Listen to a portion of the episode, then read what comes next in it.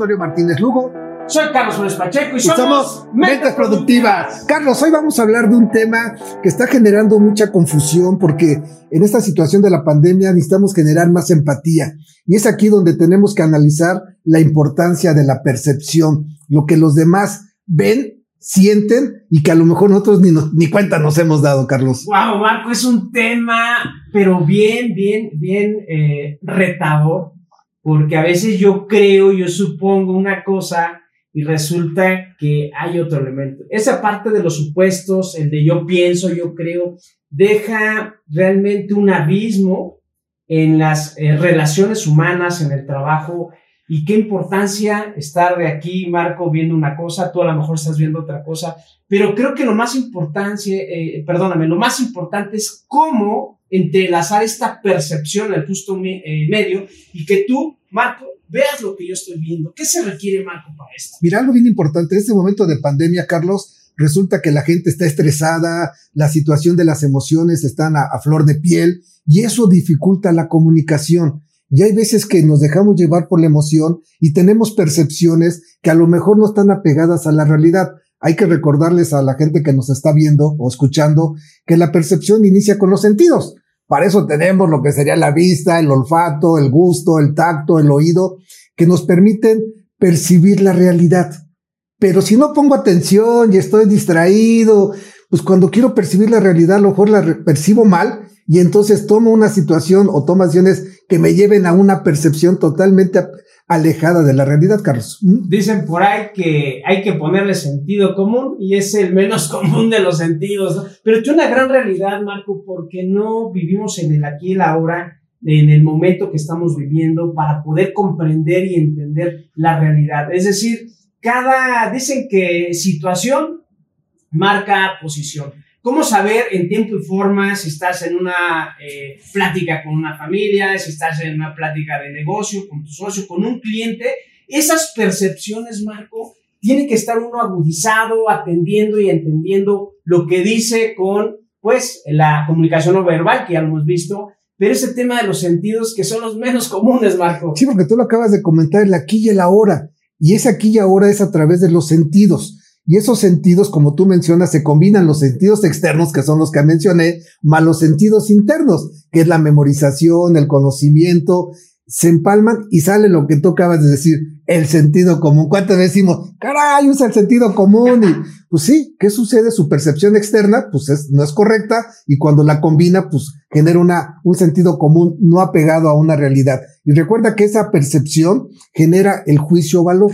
Entonces, si yo tengo una percepción, vamos a, imaginarnos, Carlos, que yo vengo contigo, tú eres mi cliente o mi prospecto, y a lo mejor desde que entro veo, tengo una, por no estar observando adecuadamente, te veo así como cabizbajo y digo, oh, está enojado. Y tengo una percepción de que estás enojado cuando a lo mejor traes una situación interna de emocional de un problema y por esa mala percepción de no ubicar o no preguntar o no poner atención, pues a lo mejor llevo la plática a un lado que no me genera nada productivo y a lo mejor hasta un conflicto. Fíjate qué interesante porque aplicamos, ¿no? Y, el tema del, del sentido común que a veces se va de vacaciones, ¿no?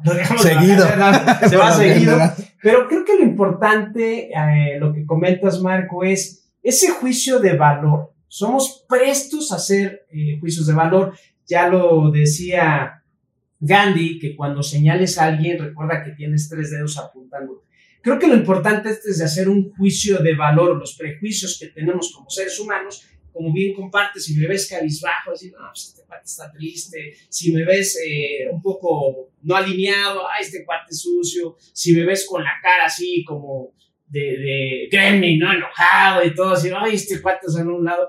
Creo que estas reacciones de juicio de valor, de percepciones, nos limitan en nuestra capacidad de poder mejorar la comunicación y sobre todo hablando de rentabilidad de objetivos, porque esto que estamos hablando de la percepción tiene que ver también con rentabilidad. La rentabilidad, una hora perdida, una hora perdida de tu tiempo es una hora que no estás ingresando y facturando economía, bienestar en tu salario, en tu cartera, en tu cuenta de banco. Entonces, Marco, ¿qué podemos hacer para que estos juicios de valor, estos sesgos, como esa inteligencia intuitiva que a veces no está, no nos limiten, Marco. ¿Habrá un proceso que nos ayude a, enrutarnos y a pensarlo bien antes de juzgar a alguien? Claro, Carlos.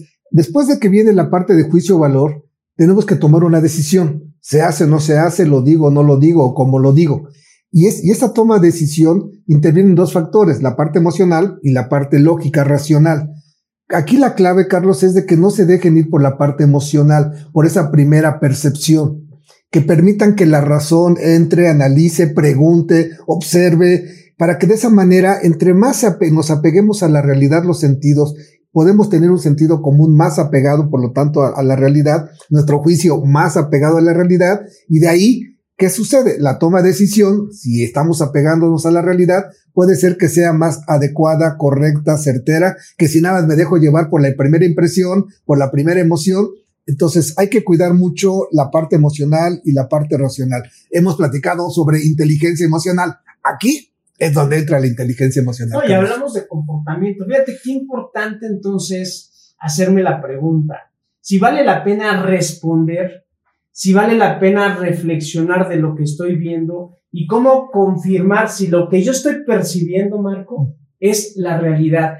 Pero no hablo de mi realidad, Hablo de la realidad de la otra persona. A veces eh, se dice por ahí que hay que tratar a las personas, era la regla de oro, pero se trata a las personas como te gustaría ser tratado. Volvemos a lo mismo. A mí me gusta que me sonrían y que me den un abrazo caluroso. Bueno, ahorita no se puede, ¿verdad? Pero, pero eso me gustaba. Y hay personas que no lo permiten.